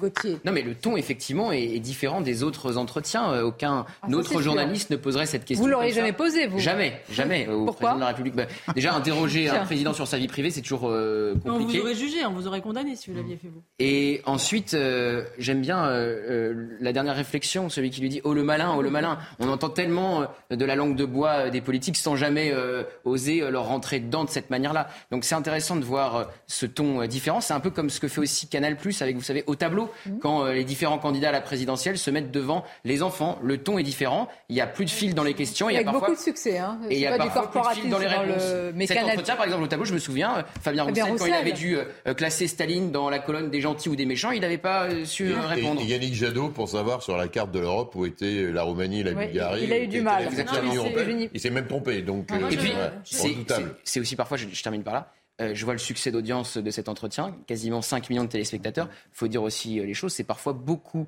moins ennuyeux que certains euh, entretiens un peu compassés entre euh, un Bien sûr. journaliste et le président de la République. Maintenant, Voilà. l'un ne je peut pas remplacer ça- l'autre. Bien sûr. Je trouve que Eugénie, ça en dit long sur euh, l'espèce d'enquistement dans laquelle s'est euh, s'est enfermée la, la communication politique aujourd'hui. C'est-à-dire qu'on est allé tellement loin dans la maîtrise communicationnelle, tout est tellement pesé au trébuchet, tout est tellement contrôlé qu'on a besoin de trouver des espaces de spontanéité, d'inattendu, et donc on les recrée en fait artificiellement à travers ce genre d'émissions. Effectivement, vous avez cité au tableau, il y avait aussi euh, Karine Le Marchand euh, qui, euh, qui a invité les, les, les candidats à se dévoiler sur leur vie privée. Il y a une espèce, on artificialise la spontanéité pour pouvoir retrouver derrière le masque du politique, la langue d'inox du politique, quelque chose de Oui, mais vrai, attendez, quelque est-ce chose qu'on- de est-ce que ça permet de mieux juste. connaître la dit long, en personne, fait, sur- le président? Oui. Après, c'est ça, euh, moi, est-ce ce que est-ce que m'intéresse. c'est pas aussi de l'instrumentalisation? On peut se poser la question de. Oui, Ça fait partie de la com euh, du président, mais après tout, euh, c'est légitime qu'il fasse de la communication. L'ensemble euh, de l'émission est plutôt sympathique. hein. Les questions directes, les réponses, il est, il est à l'aise, donc il est bon. Mais il y a des choses qui sont très révélatrices. D'abord, il ne connaît pas la différence entre un père et un beau-père. Moi, ça me gêne. Eh oui. Alors, là, vous faites. non, bon, d'accord. Oui, bon. si, si. Mais Personnellement, ça me gêne. Bah, vous, pouvez La considérer que c'est votre famille. sur Bon, là, vous, sur cette Joseph. séquence- Oui, mais il y a une différence. Oui, mais est-ce que ça. ah, Moi, la question, est-ce que vous avez appris quelque chose euh, sur Ben, le président de la j'ai- République J'ai appris qu'il ne connaissait Ah, pas la différence. Bon. J'ai appris sur cette séquence quelque chose qui est très très intéressant, c'est qu'il ne sait pas pla- se placer en responsable.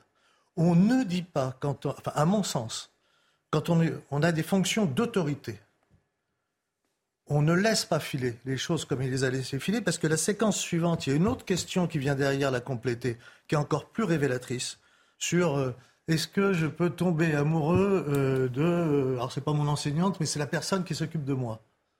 Mais la, réponse, la réponse, c'est de dire attention, parce que c'est des drames derrière qui va. Et lui, il banalise, mais oui, bien sûr, mais bien sûr, ça peut se faire. On peut, mais l'amour, c'est pas ça. Quand on est responsable, vous vous rendez compte des, des jeunes en C'est son difficulté. histoire. C'est son histoire. C'est- mais C'est totalement choquant. Il a répondu en vérité sur vous son imaginez- histoire. Non, non, mais on Ma- peut juger. Mon mais- épouse est institutrice. Vous imaginez si Vous elle imaginez dit à ses élèves, bien sûr, euh, c'est totalement le rôle d'un adulte. Il ne l'a pas là. Alors que dans d'autres moments, c'est il y a un moment qui est très révélateur aussi. C'est quand on lui pose des questions sur sa grand-mère, c'est-à-dire sur la femme qui l'a élevée. Manette. Et là, à mon sens, il est véritablement ému. Oui, oui. Euh, mais pourquoi Et il dit. Et ça il montre dit quoi? Que cet homme a un problème, le manque de père. Alors vous, vous allez. Alors là, oui, là, c'est la alors, je vais m'allonger sur le divan. Vous allez me dire ça, ce que vous pensez aussi de moi. C'est sa grand-mère qui l'a élevé. Et on sent qu'il est très attaché Michel que ça Houellebecq, l'émeut. il fait un point commun avec Michel Houellebecq. Voilà, euh, Au moins un. Il faut, puisqu'on parle d'un homme public qui se montre en public, il faut analyser. On va aller plus loin. Quand vous avez une telle assistance avec des personnalités, Dernier point des peut-être qui, est- personnes. qui est très révélateur, mais euh, Ça- ça absolument vous sympathique. inspire, vous, hein On lui pose une question sur Poutine et il répond Poutine, quand on le rencontre comme ça, il n'est pas désagréable. Ben, je crois que quand ils ont rencontré Emmanuel Macron comme ça, il n'était pas désagréable. Bon, ça c'est une belle conclusion. On va écouter d'autres extraits sur l'argent, sur la peur. Mais ce qui m'intéresse, c'est que vous avez des questions qui sont posées par, euh, j'allais dire, une assemblée assez, assez diverse, parce qu'il y a des hommes, des femmes plus ou moins jeunes qui sont touchés par euh, un handicap qui est lié à, à l'autisme. Et est-ce que face à cela, il y a davantage un devoir, non pas, je ne dis pas d'empathie, mais d'honnêteté parce que vous pouvez être déstabilisé, parce qu'il n'y a pas toutes les ficelles de communication par rapport à un journaliste politique que vous devinez. Est-ce qu'il n'y a pas un moment de vérité plus important? Non. Franchement, euh, Ah bon? bah, si, il y a une chose qui m'intéresse, pardon, un- pardon, mais dans le on est jeu, dans mais- une mise en scène. Je veux dire, c'est pas du direct, c'est une mise en scène. Euh, c'est préparé. Donc, euh, c'est pour ça que je rejoins Eugénie. Euh, moi, alors, il y a, on peut parler de la communication, on peut parler de passer de la posture euh, gaulienne du début de son quinquennat à Max Faye-Clarito, plus euh, une mise en scène comme ça. Est-ce qu'il va pas réussir à battre le record de Hollande dans l'abaissement de la fonction? Bon, c'est une question qui reste ouverte. Mais euh, moi, ce qui me dérange, c'est la potentielle instrumentalisation d'un handicap pour Mais une quand mise en scène va chez les service d'une Français, communication. c'est la même chose. Mais qu'est-ce qu'on reproche le plus Exactement.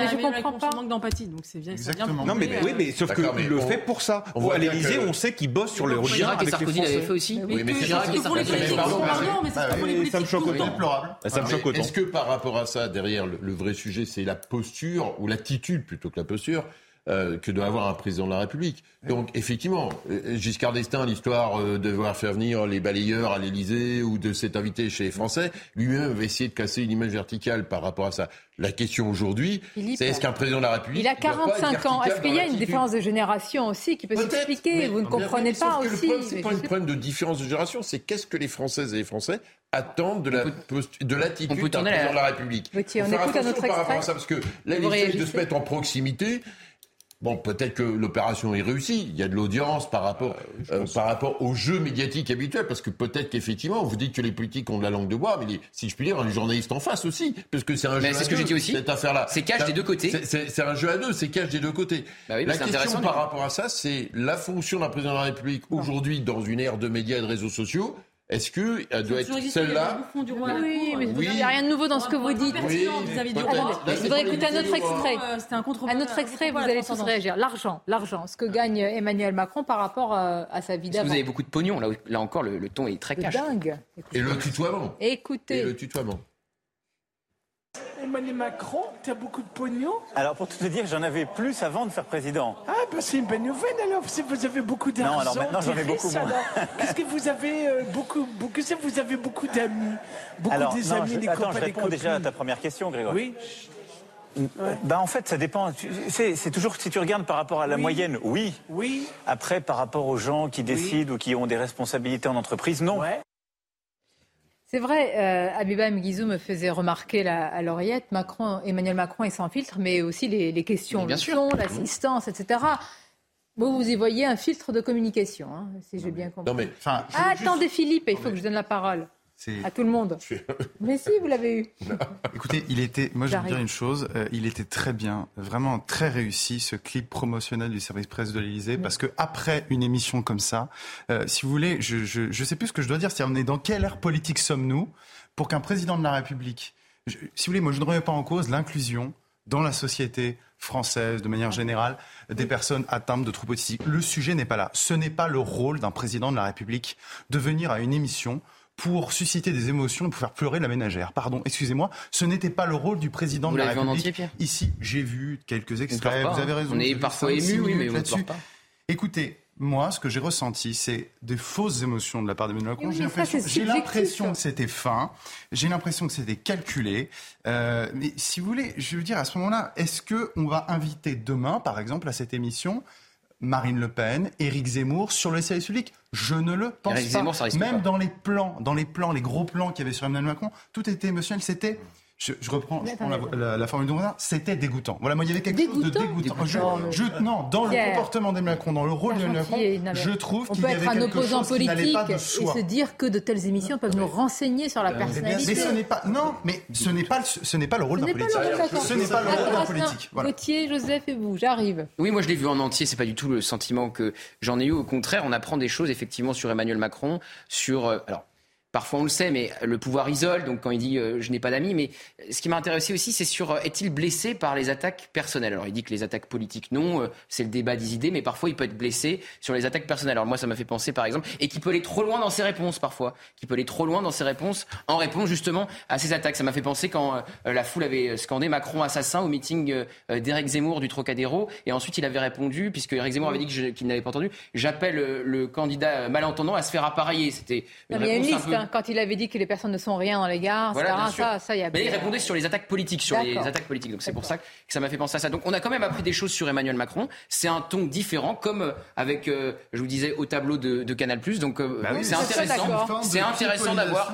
C'est mais une pas forme de forcément. Vous savez ce qu'on va faire On va marquer une courte pause, on va réécouter un extrait et vous allez... ça- ça- je pensais pas que le sujet allait vous intéresser, je pensais que vous allez me dire c'est anecdotique, euh, il Non, parce faut que parler ça d'autre pose des vraies chose. questions de fond sur le statut et le rôle d'un président de la République. voilà, à tout de suite pour en parler. D'être avec nous. Ça papote, ça papote hein, sur les rencontres avec Papotin d'Emmanuel Macron. Vous avez beaucoup de choses à, dire. On va continuer à écouter un autre extrait dans quelques instants. Mais tout d'abord, euh, ces news, les titres, Audrey Berthaud.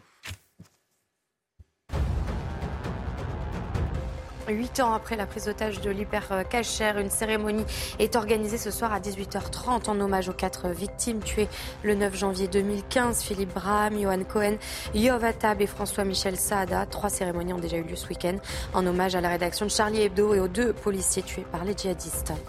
Le procès en appel du Mediator s'ouvre aujourd'hui, mis sur le marché comme antidiabétique puis comme coupe-fin. Le Mediator a causé la mort de centaines de personnes.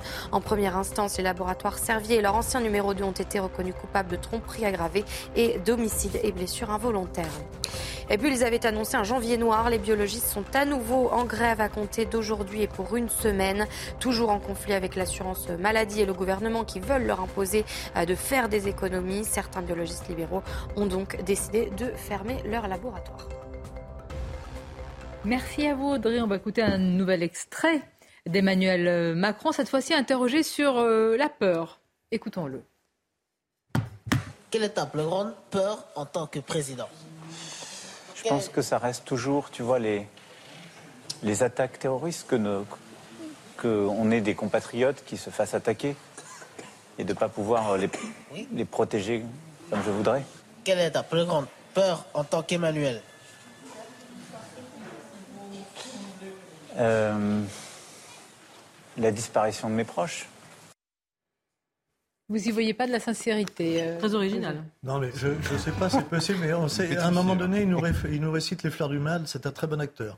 Il le fait démonstration. Non, il choisit Verlaine, finalement. Ce qui ressort aussi, regardez la, la scène qu'on a vue précédemment. C'est très révélateur sur son pognon. Les chefs d'entreprise, je gagnais beaucoup, etc. Tous les patrons de TPE, PME, artisans, commerçants, etc., qui gagnent pas très bien leur vie, mais ils sont totalement choqués, c'est très révélateur. Non, il n'a pas dit ça, il. Oui. Bah, il était banquier. Ce qu'il veut dire. On comprend ce qu'il veut dire, on ce qu'il veut dire. Oui, c'est ceux qui côtoient. Ça veut dire qu'ils ne côtoient pas les autres. Jamais. de quel milieu oui, oui. Jamais. C'est ces propos qui sont mhm. effectivement enregistrés, etc. C'est-à-dire qu'il est déconnecté de la vraie vie. Mais s'il a gagné de l'argent et qu'il le dit. Et par contre, donc, il parle des patrons du CAC 40. Le, président français gagne moins qu'un patron du CAC 40. C'est ce qu'il a voulu dire. Eh oui, ah oui. oui d'accord. Mais, combien de patrons d'entreprise Oui, mais bien sûr. Vous, les avez vus réagir C'est un peu démago ce que vous dites. Mais attendez, attendez. Là, quand, on, est honnête et qu'on gagne de l'argent et qu'on le dit, on se ah, le fait reprocher. Sauf que euh, la comparaison. Ah, d'accord, c'est la comparaison. qui n'est pas bonne. C'est-à-dire certains chefs d'entreprise, ceux du CAC 40, bah ne parlent pas du CAC 40. Réécoutez bien, vous allez voir. On Mais ce qui est intéressant. Vous n'étiez pas devant votre télévision, vous n'avez pas aimé. Le grand intérêt de cette émission, ah. c'est d'avoir mis en avant des personnes handicapées. Peut-être que le président de la République lui-même ensuite fera des efforts parce qu'il y en a des milliers qui n'ont pas de centre, pas d'accueil. Les mmh. familles ne savent pas mmh. comment, faire quand ils vieillissent. Alors peut-être. J'espère qu'il n'y a pas besoin d'une émission pour se rendre compte de cette réalité. Ça a mis un côté positif. Regardez celui mmh. qui chante Starmania, c'est quand même superbe. C'est quand même superbe mm. et ça montre et, ce côté positif pour les personnes handicapées. Bah, on retiendra ça, c'est le plus important. plus grande place dans la société. Je voudrais vous faire euh, réagir, puisqu'on a eu les, les, mesures qui ont été annoncées sur le domaine de la chasse. Le gouvernement a donc dévoilé ce qu'on appelait son plan chasse. Alors non, une journée sans chasse par semaine, c'était quand même ce qui cristallisait le plus de, je veux dire, de crispation auprès des, chasseurs. On va voir, hein, les annonces, elles ont été euh, résumées. Les voici. Contravention en cas de chasse sous l'emprise d'alcool, donc une sorte de délit d'alcoolémie. Renforcer la formation à la manipulation des armes. Formation spécifique pour les organisateurs de battues. Mieux informer les promeneurs par une plateforme numérique. Est-ce que je peux être caricatural et dire que c'est vraiment en faveur des chasseurs? Bah oui. oui. oui. Oui. Depuis le début de son, depuis le début euh, de son quinquennat, euh, même son premier quinquennat, Emmanuel Macron ménage les chasseurs parce qu'il a bien compris que c'était une source euh, et c'est assez habile de sa part euh, de, de, en fait ils sont, ils sont assez disséminés sur le territoire et finalement ça lui permet d'avoir un ancrage d'ailleurs local qui n'a pas forcément d'un point de vue politique. Donc il a compris que les fédérations de chasseurs au niveau local étaient des relais euh, importants si, pour, pour s'implanter dans les campagnes justement où il n'est pas très bon. Et ça, ça, lui permet effectivement de, de, de, se redonner une bonne image dans ces territoires où il n'est pas forcément très, très. Mais alors là, il est allé, pardonnez-moi, alors contre le courant de certains médias qui caricaturent les, les chasseurs, les prennent en beauf, en alcoolique, en. Oui, ah oui, non, politique aussi. Hein, je, je, pense qu'aujourd'hui, les, les, chasseurs sont les boucs émissaires de, de, de notre vision, de, de, notre rapport à la mort et notre rapport, comment dire, enfin, de notre rapport euh, à la mort qui est, qui est faussé dans, dans, les sociétés de la mort de l'animal et on prend les chasseurs comme boucs émissaires parce qu'ils sont visibles, parce qu'on les entend, parce que parfois effectivement il y, a, eu des accidents, il y a eu des accidents, drastiques depuis, euh, depuis, euh, plusieurs années. D'accord, enfin il y a quand même eu beaucoup, il y a encore beaucoup d'accidents de chasse quand même. Donc non, il n'y a pas beaucoup, c'est pas vrai. Il y en a beaucoup moins qu'avant. Enfin je sais pas, il y en a de moins en moins. Il y en a toujours trop. Enfin il y en a encore toujours trop. Un accident de chasse c'est un de trop. qui se fait tuer, c'est un cycliste de trop. Des gens dans le TGV, je sais pas quoi. Enfin il y en a quand même un certain nombre par rapport à ça. La difficulté de ça, c'est effectivement, il a décidé de passer un, il a un accord avec le lobby de la chasse. Là, là, ceci dit, c'est devenu une, blague parce que l'application, ah euh, donc euh, vous êtes au fin fond de la forêt, sans réseau. un test d'alcoolémie, monsieur. Euh, la, mamie qui, la mamie qui se balade, c'est sûr qu'elle va avoir chargé son bon, on a compris. C'est une blague, voilà. Donc, si on peut, je pense qu'on aurait pu avoir un. Je pense à ça. Vous avez des rivières où il y a des partages d'usage entre eux, les pêcheurs, euh, ceux qui font du canoë et tout ça. Donc il y a des heures, enfin les gens essayent de réguler. D'accord, Non, mais là c'est niette. Il n'y aura pas une il journée. Il aurait dû avoir ce type de régulation de la gestion de l'espace. Sur, un plan, sur un plan juridique, il y a des mesures qui sont annoncées, mais qui en réalité sont impraticables. Ah euh, là, on retient effectivement un meilleur contrôle. Alors, effectivement, un taux d'alcoolémie. J'ai pas encore entendu le, dosage, mais donc on va voir. Ici, on l'a. Ah, vous l'avez. Ça, vous intéresse 0,5. J'ai pas entendu. 0,5. 0,5 maximum. Une meilleure formation, donc obligation de moyens, et plus d'informations. Sur l'alcoolémie, c'est très simple. Comment est-ce qu'on va procéder demain pratiquement. Ça veut dire quoi? Ça veut dire que demain, un policier, parce ah que la majorité des chasses, ils se font sur du terrain privé, droit de la propriété privée. Donc si demain vous voulez aller constater cette infraction avec un policier, le policier c'est pas compliqué avec deux possibilités. Soit il a une autorisation du juge, bon courage pour la motivation, il y a intérêt que ça fasse beaucoup de bruit et que l'alcool est, vraiment recouvert tout le terrain. Ou deuxième possibilité, c'est que le propriétaire, donc le chasseur souvent, euh, donne son autorisation. Mais vous voyez bien. Bah oui. Donc on marche sur la tête. Donc, en, fait, ce sont des non-mesures. Les chasseurs, moi je trouve que, enfin, je suis d'accord avec cette idée. Je, trouve, je trouve qu'on tape beaucoup trop sur les chasseurs aussi parce que c'est l'ancien monde.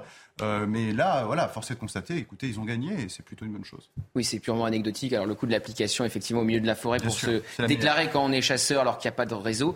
Je rappelle aussi que sur la présence des lobbyistes, que c'était, euh, c'est ce qu'il avait dit du moins, une des raisons euh, de la démission de Nicolas Hulot en son temps, qu'il avait participé à une réunion et qu'il avait vu, je crois, la présence de Thierry Coste et que c'était la goutte d'eau qui avait fait déborder le vase et que c'est pour ça qu'il avait annoncé euh, sa démission en direct sur France Inter. Effectivement, voilà, on voit des, des mesures qui sont assez anecdotiques. Alors certains voulaient interdire la chasse euh, les jours fériés et le week-end. Alors dans ce cas-là, on ne sait pas très bien quand est-ce que les chasseurs auraient pu chasser. Il y avait le dimanche, la question du dimanche. Après, quand le président, c'est oui, mais les écolos, les écolos réclament l'interdiction de la chasse les jours fériés et les week-ends. En attendant, vous pouvez avoir la question du dimanche ou du dimanche après-midi. Et quand Willy Schramm dit aux randonneurs bah, qu'ils ont qu'à rester chez eux, euh, GRC aussi. Euh, mais le gouvernement ne veut pas se fâcher avec la ruralité, avec la ruralité qui représente un vivier d'électeurs importants. Oui, mais je suis pas sûr que les chasseurs représentent toute la ruralité. Non, mais une part importante. C'est une tradition. Vivre aussi la ruralité, c'est aussi quelque chose d'important. Et on peut voir que le gouvernement veut effectivement protéger plusieurs traditions. Ils étaient contre l'interdiction de la corrida, ils sont aujourd'hui effectivement mm-hmm. contre l'interdiction de la chasse le dimanche et les jours fériés. On a bah, que là-dessus, Emmanuel Macron a une certaine sensibilité. on ne sait pas si elle est sincère, mais c'est vrai que tant sur la corrida, mm. sur la chasse, certaines traditions euh, local, alors peut-être du calcul politique, mais il a, il a tenu depuis le début de son quinquennat. Il faut le reconnaître, malgré effectivement une certaine pression et un mouvement dans la société qu'on peut constater, hein, qu'il s'agisse de la corrida ou de la chasse. Plutôt pour l'interdiction, oui. Et puis dans des, dans des espaces euh, ruraux où, vous savez, les bars ferment, où il n'y a plus d'endroits où se retrouver, je dis pas qu'il fallait faut boire à la chasse, mais mais c'est un c'est vrai que le dimanche, en tout cas, c'est un des derniers endroits de sociabilité, notamment transclasse d'ailleurs, euh, dans dans les espaces ruraux où se retrouvent des gens euh, de, de, milieux sociaux très très différents, parce que j'entends les écolos disent toujours que c'est les bourgeois qui m'ont chassé, mais c'est pas vrai. Mmh. Euh, il y a en fait c'est c'est quand même c'est quand même on constate que c'est quand même dans les communes rurales où il y a plus grand chose, il y a plus grand beaucoup d'espaces de loisirs communs partagés que se déploie la chasse. Et en plus, euh, si on n'a pas les chasseurs aujourd'hui, euh, on va être envahi par euh, des espèces invasives qu'on n'arrive pas du tout à gérer, à contrôler. Les chasseurs, on a aussi besoin des amis de, la nature. Je le dis pour les écologistes qui vont s'énerver. Un dernier point aussi, c'est que là, on, on annonce de nouvelles règles, mais la chasse est déjà réglementée. Il y a toute une partie. Pour certains, pas assez. Il y, a, il, y a une, il y a toute une partie de l'environnement qui est codifiée. Vous ne pouvez pas chasser n'importe comment, vous ne pouvez pas chasser n'importe Vous prendriez le risque en famille d'aller vous promener dans une forêt où il y a des chasseurs un dimanche avec les enfants améliorer l'information l'information, la signalisation. Euh, il y a un vrai sujet tout de même. Il y a un vrai sujet tout de même. Ah bah, je suis sûr qu'il y a un vrai sujet. Les accidents, en plus, ce sont les chasseurs. Et ça, montre, et ça montrera dans la société parce que chaque accident de chasse, on, on, renforce bien les mesures sur l'histoire des accidents de la route et à juste titre. Aujourd'hui, il n'est pas acceptable qu'il y ait des gens qui se fassent tuer parce qu'ils sont sur un vélo. Bah, interdisez la voiture alors, comme dirait l'autre. Encore que ça soit marginal. Non, mais je vois sûr. Bien sûr, bien sûr. Augmenter les niveaux. Le problème, c'est qu'on veut éliminer la mort dans la société. On est mal barré. La mort à la chasse, c'est mieux. Non, mais on ne peut pas éliminer la mort. On parle pas du débat, savoir si on peut encadrer évidemment. La mort pas des animaux, la mort des humains. Mais aussi des animaux. Mais attendez, il y a plusieurs débats dans la société. Vous pouvez avoir les écologistes qui sont contre la mort des lapins. L'immense majorité de la société se moque de la mort des lapins. Ce qu'ils veulent pas, c'est eux, c'est la mort des promeneurs. Mais bien sûr, c'est de la protection évidemment des personnes dont on parle. Alors s'il vous plaît, ils ont attaqué des lieux de pouvoir dans la nuit. Hier, le Sénat, le Congrès, la Cour suprême. Mais qui sont ces assaillants? Appelés les bolsonaristes qui remettent en cause, selon certains, la démocratie, le résultat des urnes Avalanche de réactions à travers le monde. On fait un résumé des réactions de ce qui s'est passé. Regardez. Brasilia, plongé dans le chaos. Sur la place des trois pouvoirs, où se concentrent le palais présidentiel, la Cour suprême et le Congrès, une marée humaine s'est formée dimanche dans l'après-midi. Sur place, des centaines de manifestants pro-Bolsonaro qui indiquent vouloir rétablir l'ordre après une élection qu'ils estiment frauduleuse. Je participe à cette manifestation totalement pacifique parce que je ne suis pas d'accord avec tous les vols de Lula, du vice-président Geraldo Alckmin, de la Cour suprême, d'Alexandre de Moraes. On veut de nouvelles élections, des urnes propres. De l'autre côté, à l'intérieur du palais présidentiel, les assaillants ont détruit une partie du mobilier sur leur passage. Certains se filment en train de prendre possession des lieux. Exhibant le drapeau brésilien, cette femme pro-Bolsonaro crie le mot liberté en portugais. Vite débordée, la police locale a été accusée de complaisance par Lula. Le président brésilien a donc fait appel à la police fédérale pour déloger les manifestants.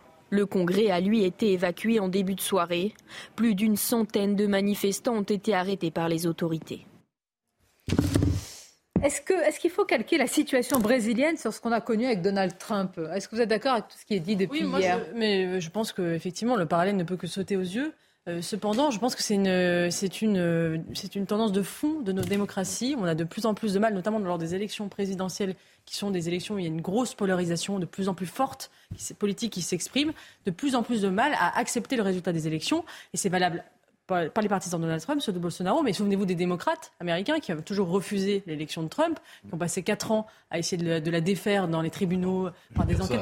Bah, si, c'est vrai. Non, mais, mais je, mais je ah dis pas que c'est la même méthode. Non, mais, c'est évidemment plus condamnable de. Non, on peut avoir. Je pense Et j'ai pas fini. Et j'ai pas fini. Et je pense qu'en France, par exemple, certains insoumis qui disent on va terminer l'élection dans la rue, mm. euh, Emmanuel Macron n'est pas légitime, etc. On va, on va régler les choses dans la rue. Participent de cet état d'esprit avec des degrés divers. Évidemment, c'est beaucoup plus grave d'envahir par la force, euh, de, de, de, rentrer dans des, dans des Mais vous y voyez continuer Il y, a, y a une tendance de fond globale, dans un contexte de polarisation très très forte, à ne plus accepter les résultats des élections. Là, je ne peux, pas laisser passer ça.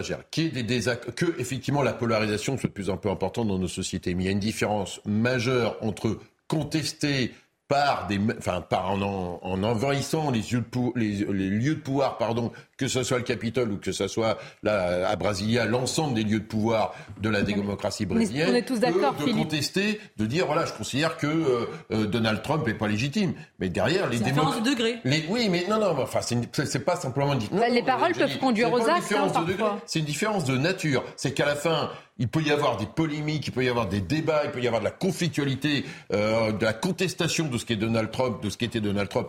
C'est euh, fait partie de la démocratie. Les démocrates américains n'ont jamais franchi la ligne rouge. De la même manière, euh, sur, euh, on verra ce que, ce que, que, tu dis sur les insoumis, mais il ne faut pas leur faire leur procès en amont. Pour le moment, en Philippe, France, on leur chacun fait pas... a toujours respecté Philippe, le résultat des urnes. d'une même Ils n'ont pas les insoumis Évidemment qui sont en désaccord avec eux, mais ils n'ont pas envahi l'Élysée quand Emmanuel Philippe, Macron. Eugénie Bastier vous a dit, vous a dit que quand on remet par les paroles aussi la légitimité en cause. C'est pas la même chose que par les actions. Mais elle l'a dit, c'est différent. Mais il faut le condamner aussi. Ah mais moi j'ai pas de. Ah bah, je pense, ça. Non, mais je pense qu'il faut faire attention dans la polarisation de notre société que tout ça finisse pas en guerre civile. Parce qu'à la fin, la démocratie c'est fragile. Nous a rejoint notre spécialiste des questions internationales. Quelles peuvent être les conséquences et surtout euh, parce qu'on a vu une réaction de euh, Jair Bolsonaro qui était pour le moins ambiguë. Est-ce qu'il va prendre la parole? Est-ce qu'il l'a prise là depuis euh, quelle heure est-il au Brésil? Je crois que c'est le c'est le matin. Ils se sont réveillés depuis quelques heures. Jusqu'à présent, non. Non. Il a pas parlé de réaction. hier tout de suite. Après l'invasion des, lieux, des locaux. et en gros, il a surtout accusé des membres de la police d'avoir permis hmm. cette intrusion de masse. Il a dit, eux, je les poursuivrai. Euh, et en plus, la police, ensuite, ensuite, une fois que l'ordre est venu, la police a comme changé de camp. Elle est devenue un peu plus répressive et on a rajouté des renforts fédéraux. Euh, la police au Brésil, c'est un millefeuille, euh, c'est encore beaucoup plus compliqué que la France. Donc on ne sait pas qui est qui. Il y avait une police militaire, mais qui n'est pas commandée par l'armée. Il fallait que le président dise Ah, cette police, je vais commander cette police à partir de maintenant. Il fait un décret, et tout à coup, il change d'attitude. Alors, est-ce qu'on peut voir une séquence justement où des policiers à cheval ont été euh, applaudis, encouragés par, par des assaillants, des manifestants? Regardons.